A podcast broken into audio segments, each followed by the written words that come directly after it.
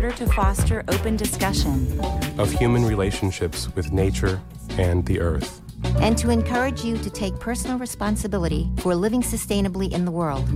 Eco Report is produced by an independent team of volunteers working at the studios of Community Radio WFHB in Bloomington, Indiana, and financially supported by listeners like you.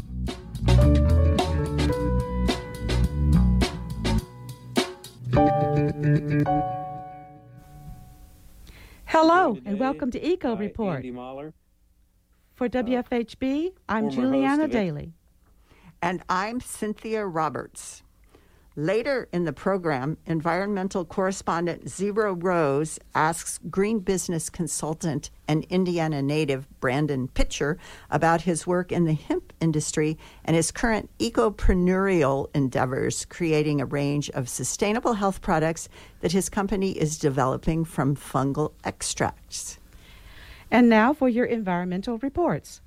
The growing divide in life expectancy among Indiana counties is cause for concern. The gap between the state's higher life expectancy counties and those on the lower end continues to widen. In 1984, the life expectancy at birth for residents of Hamilton County was 1.1 years longer than those living in Scott County. As of 2018, the gap between the two has grown to nearly nine years. To be sure, these communities are outliers on either end of the spectrum. Hamilton County's life expectancy of 81.8 in 2018 is roughly two years greater than runner up Monroe County at 70, 79.9, while Scott County's mark of 72.9 is more than a year below Wayne County, the holder of Indiana's second lowest life expectancy at 74.3. Even beyond these extremes, the divide between the state's higher life expectancy counties and those on the lower end continues to widen. Which counties in Indiana have below average life expectancy? In the northern tier, counties of LaPorte and Lake, life expectancy is about two years under the other counties along the border with Michigan. Among the counties along the Ohio River, only Posey, Warwick, and Spencer have life expectancies over 78 years. The county with the shortest life expectancy is Scott, where the life expectancy is 72.9 years. The counties along the Ohio state line and east of Indy have life expectancies just under 75 years. The greatest life expectancies are found in counties just north of Indy. Marion County is about two years under the state average. Life expectancy in Monroe County is nearly 80 years, among the highest in the state. The causes of these differences in life expectancy are numerous. In general, the usual trend is followed. White wealthy communities have the highest life expectancy, while neighborhoods of color die earlier. Furthermore, the counties with lower life expectancies are those downwind of air pollution centers such as coal fired power plants, steel, and British pu- petroleum. Polluting industries are normally placed in either poor neighborhoods or where people of color reside. Indiana has very weak laws on air pollution. The following story appeared in the Indy Star in their coverage of the current legislative session. It reveals that legislators who own construction companies weren't satisfied with the hundreds of thousand acres of wetland that were removed from protection last year. This year, the same contractors are back wanting more land. Many environmental groups, business leaders, and Democrats say they were blindsided last week by a last minute amendment to a bill that further erodes protection for the dwindling wetlands that remain in Indiana. The move comes after a controversial 2021 bill that gutted many safeguards for the important ecological features. The amendment to Senate Bill 414 was approved during a House Environmental Affairs Committee meeting on March 22nd. The bill, which had been approved by the Senate, was originally about residential sewage systems. The amendment adds language that also redefines how wetlands are classified.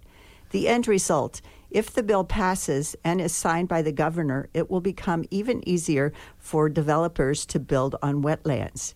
These changes come just months after a report from a variety of stakeholders and water experts said the state needs to do more, not less, to protect Indiana's wetlands. That study followed the 2021 legislation that placed more than half of the state's 800,000 acres of wetlands in jeopardy. Wetlands serve critical functions for the environment. They filter and purify water as it absorbs into the ground. They capture and store excess stormwater to reduce flooding, and they provide essential habitat wildlife.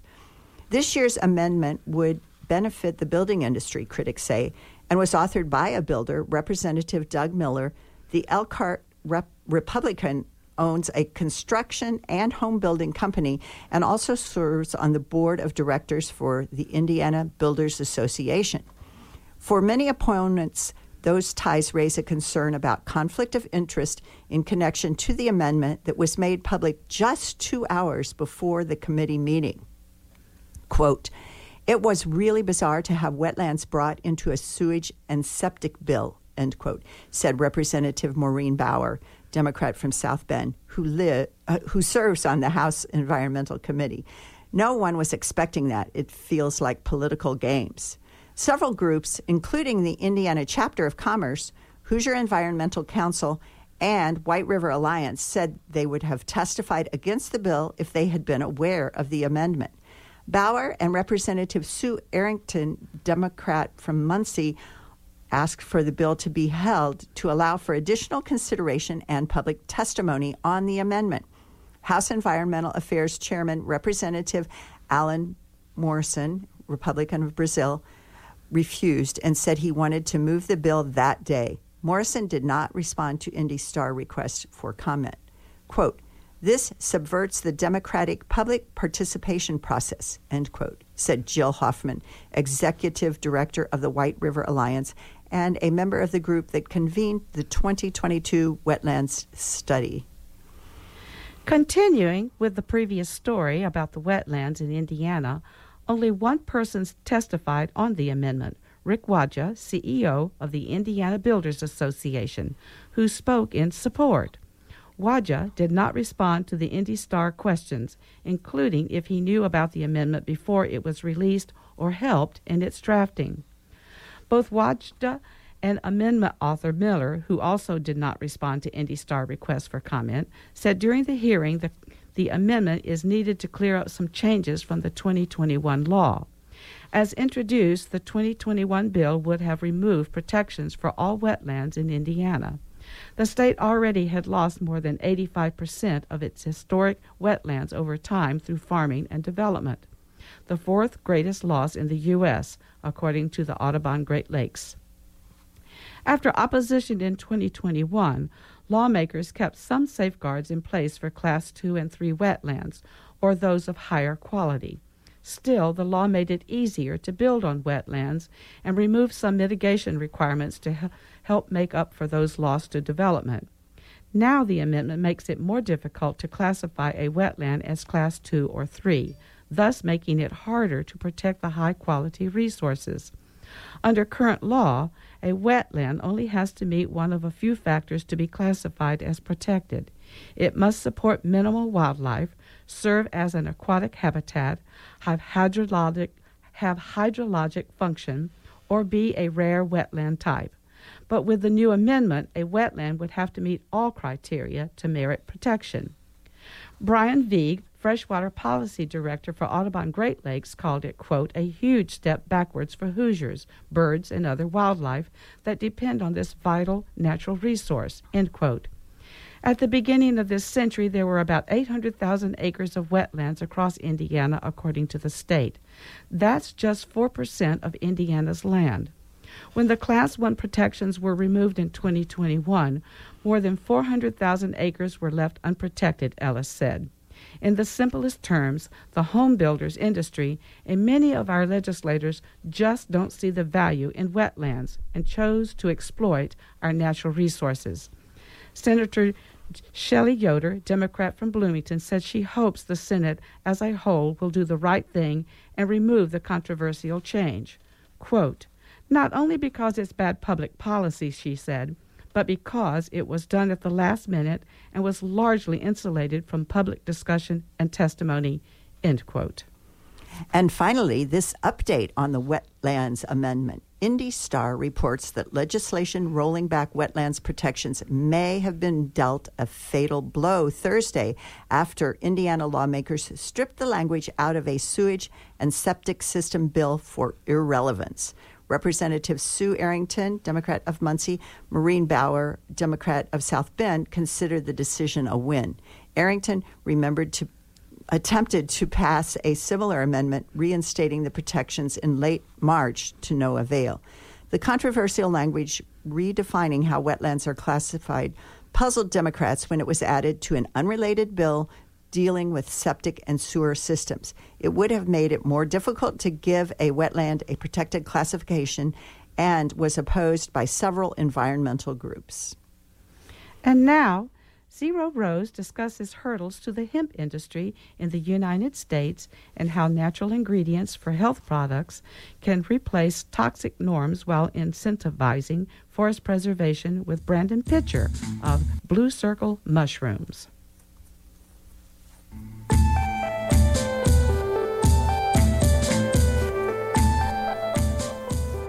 We're speaking today with Brandon Pitcher of Blue Circle Mushrooms and Fungi Extracts. How are you doing today, Brandon? Good, man. Yourself? Pretty good, pretty good. And uh, again, you've always had a lot of things uh, going on, a lot of irons in the fire. Um, what is your uh, uh current focus at the moment? What's uh, the bulk of your uh, activity? Right now, my focus is on helping develop the mushroom industry in the United States. Um, you know, we've invested in a couple mushroom farms, invested in a mushroom extraction business, and um, uh, that's going pretty well right now. And very exciting times for the mushroom industry in our country. You know, after the pandemic, uh, you know, the, the awareness of, of, how the health benefits of mushrooms from everything from, you know, uh, um, you know, mental health uh, all the way through skincare. You know, so uh, the we we work on developing uh, the raw ingredients for um, clients who want to utilize those products. And uh, how long have you been, been uh, doing that kind of thing? Well, I got involved in mushrooms over 20 years ago. I mean, I've always and I've always educated on them, but but for the apps for the business side like this, oh, I've uh, off and on for over a decade. You know, um, we've invested in a couple commercial mushroom farms um, over the years, invested in a, a few, I mean, I'll be honest, psilocybin operations in other countries and other places. And, um, you know, now it's coming up, you know, legal here in the United States, at least where, where I am in Colorado and in Washington and in California and in Oregon. Um, you know, these, uh, these uh, ingredients or these, these, these, these mushrooms are, are, um, becoming very, very popular and very, very uh, useful for many, many different uh, purposes for humanity. So you say that it is legalized on a certain level or on a state level? Well, it's been decriminalized out here, um, which means you're allowed to grow them, you're allowed to possess them, you're allowed to consume them, uh, but you're not allowed to commercially transact yet. So it's the lowest level crime you can have worth you know lower than a speeding infraction uh, you know um, but so so your the interest is really picked up and and and, and um, you know the fact that things like the FDA are supporting you know um, you know certain clinical trials around mushrooms that are proving to be very very successful um, and and a lot of other you know anecdotal evidence from people who've been consuming them for thousands of years. So you're seeing a merging of all of those cultures, and um, a lot of excitement right now around the around this uh, the opportunities ahead to help humanity and also make some money at the same time. And uh, I know that's kind of been part of your five kingdoms approach, and that you've done a lot of things around food and I guess uh, sort of regenerative a- agriculture want to uh, describe the kind of five kingdoms approach?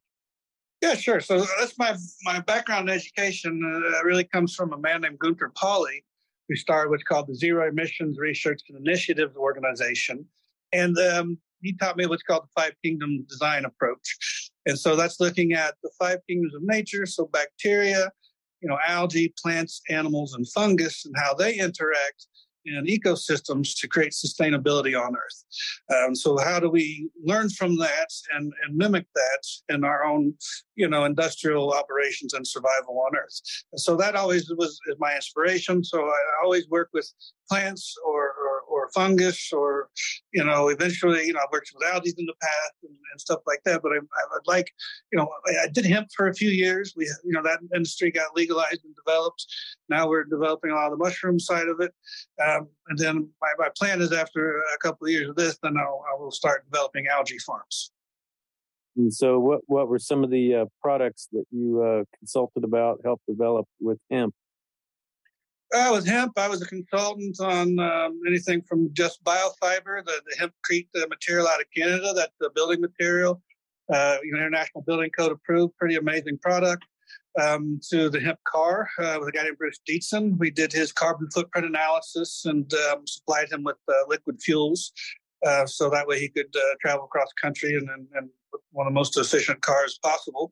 Um, and then we we um, have consulted with him um, what was a plastics company years ago now, uh, but they, they're no longer around. Uh, but but did, did a lot of work with them, um, helped set up extraction labs, done some work in. Um, did some investing in hemp foods companies. Uh, one of the largest traded hemp foods companies in the nation. We were we, we supported for a few years, um, and then we've done uh, some partnerships with some hemp textile companies, you know, and, and, and worked with them on, on, some of the stuff. And then we we did a lot of hemp farms uh, when CBD came around before the market crashed, and, and, then the market crashed and really hurt a lot of people. But, but before that, you know, you know, the, there was a lot of opportunity, and there still is a lot of opportunity in hemp, um, but more so in the industrial applications of the plants and, and really utilizing it to compete with uh, petroleum and corn and soy, um, and and not just uh, CBD production. You know, I mean, the, the, hemp's real potential is in is in potentially being in with millions of acres to compete with something like like soy and corn. You know, whenever we util- realize the utilization of the whole plant, um, and and and not just a few few pieces of it.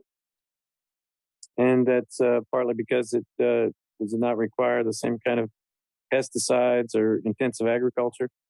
Well, I mean, there's a there's a lot of myths about that, you know, in the beginning. Saying it depends on how you grow it and for what purposes, and in what climates. Um, some climates uh, it can be very moldy, and so people still have to use a fungicide uh, type of products, or they have to prepare for that, um, depending on again, what they're growing.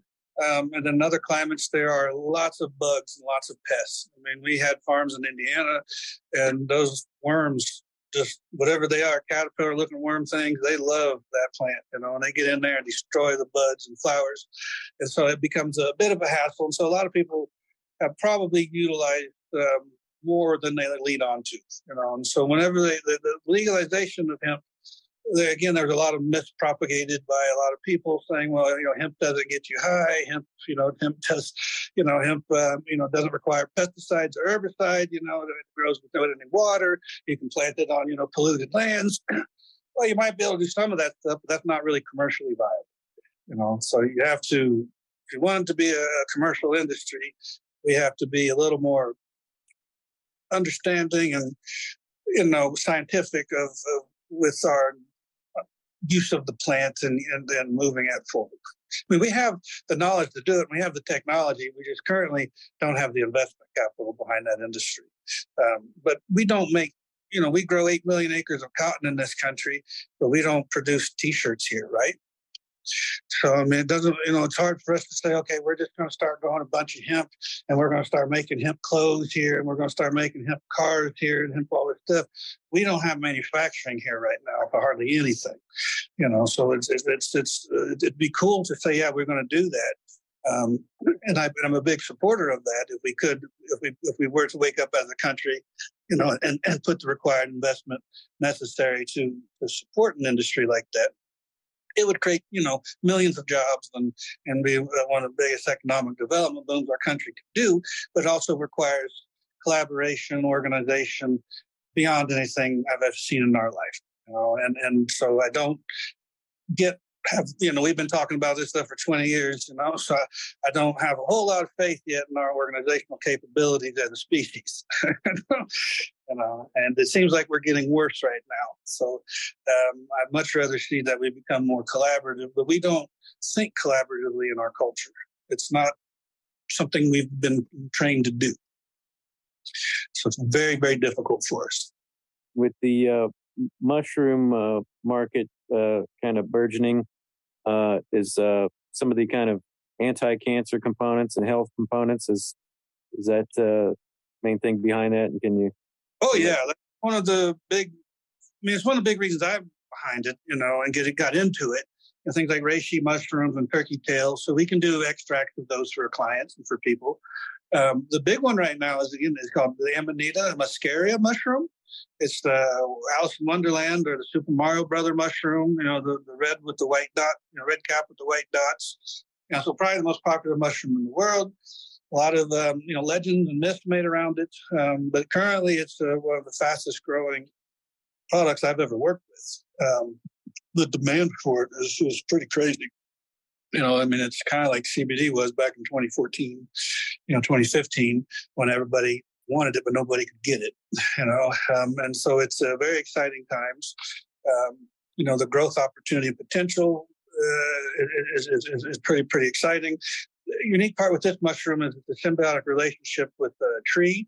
So it has to come from the wild. We can't commercially grow it. Like I commercially grow reishi and, and turkey tail uh, on site if I want to pretty easily, but I can't grow this mushroom. So I have to have a, a, network around the world that can harvest it for us, process it properly, and then ship it to us so we can create the products that, that our customers desire. And are there legal, legal hurdles to that? Nope, it's fully legal. Um, the only there's only a couple countries in the world where it is illegal, um, and there's only like one state I believe right now, which I think is Louisiana. But other than that, it's an unregulated uh, product in most of the world. And so that would be mainly for the psychoactive uh, component? Well, the psychoactive component, it's a lot, a lot of people, uh, the demand is, what's driving a lot of demand in the beginning.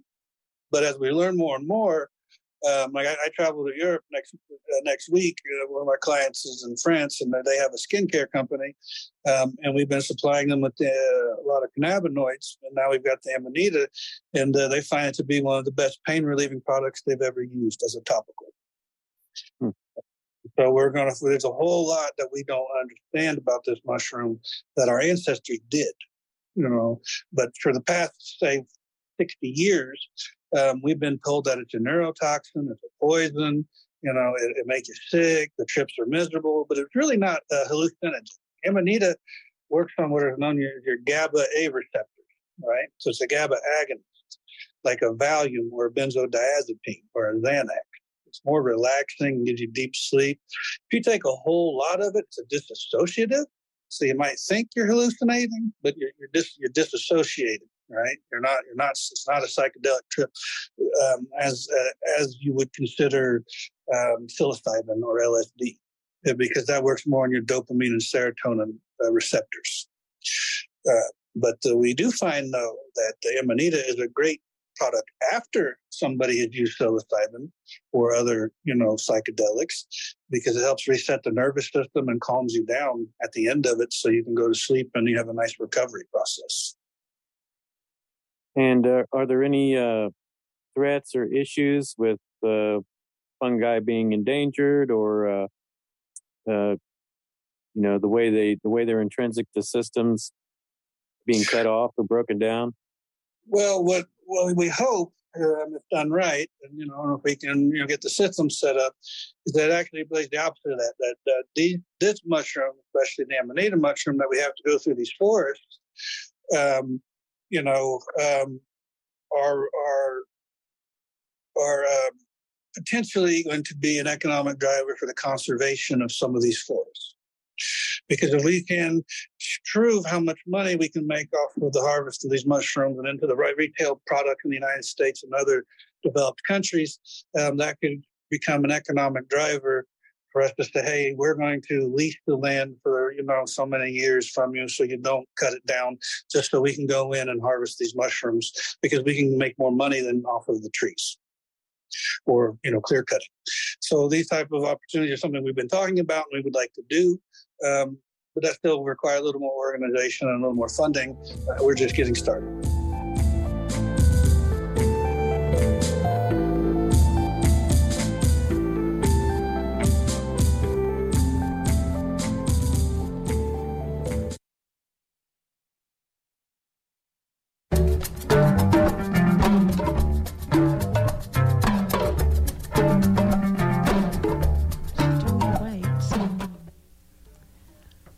For Eco Report, I'm Julianna Dailey. And I'm Cynthia Roberts. Are you looking for a way to make a difference on environmental issues? Here at Eco Report, we are currently looking for reporters, engineers, and segment producers. Our goal is to report facts on how we're all affected by global climate disruption and the ongoing assaults on our air, land, and water. We also celebrate ecologists, tree huggers, soil builders, and an assortment of champions who actively protect and restore our natural world, particularly those who are active in south central Indiana. All levels of experience and all ages are welcome, and we provide the training you'll need. WFHB also offers internships. To volunteer for Eco Report, give us a call at 812 323 1200 or email us at earth at wfhb.org. And now for some upcoming events. Cook Medical Annual Electronic West Waste Recycle Day is scheduled for Saturday, April 29th from 9 a.m. to 2 p.m. at the Cook Profile Park facility located at 500 North Profile Parkway in Bloomington. This is your chance to get rid of your old computers, printers, or any other electronic devices that no longer work. Sycamore Land Trust is celebrating Arbor Day with a tree giveaway on Saturday, April the 29th from 10 to 1 10 a.m. to 1 p.m. at Blooming Foods, both the east and near west locations. There will be 14 native species to select from. Every Wednesday from noon to 3 p.m., enjoy live music by Creekside and Friends at Spring Mill State Park in the Nature Center. Light refreshments will be available as you enjoy nature while listening to music take time to lift your spirits. A Flora Field Day is scheduled at the Monroe Lake Tailwater off Monroe Dam Road for Tuesday, May 2nd from 9:30 to 11:30 a.m. Work on your floral identification skills using Newcomb's Wildflower Guide. Bug spray, hat, and water bottle are recommended. Sign up at bit.ly slash florafield-may 2023. Enjoy a full flower moon hike at Brown County State Park on Friday, May 5th from 8:30 to 10 p.m. Join the naturalist for a guided hike on Trail 7 around Lake Ogle as you learn the history of and folklore of May's full flower moon. And that wraps up our show for this week. Eco Report is brought to you in part by MPI Solar, a Bloomington business specializing in solar hot water, solar electricity, and solar hot air systems. MPI Solar designs and installs solar power generation systems that encourage independence and individual responsibilities. Found locally at 812 334 4003 and on the web at mpisolarenergy.com. This week's headlines were written by Norm Holy. Today's news feature was produced by Zyro Roze and edited by Noel Herhusky Schneider. Julianna Dailey compiled our events calendar. Kate Young and Noel Herhusky Schneider produced and engineered today's show.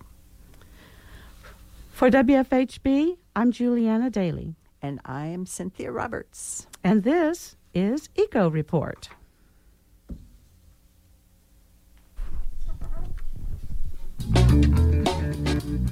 You've been listening to the Eco Report, a volunteer powered production of Community Radio WFHB in Bloomington, Indiana.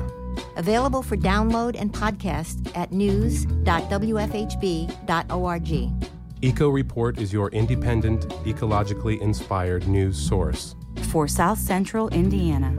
Bringing you news that the Earth wants you to hear. Send your comments, suggestions, and story ideas directly to the Eco Report staff. The email address is earth at wfhb.org. That's earth at wfhb.org.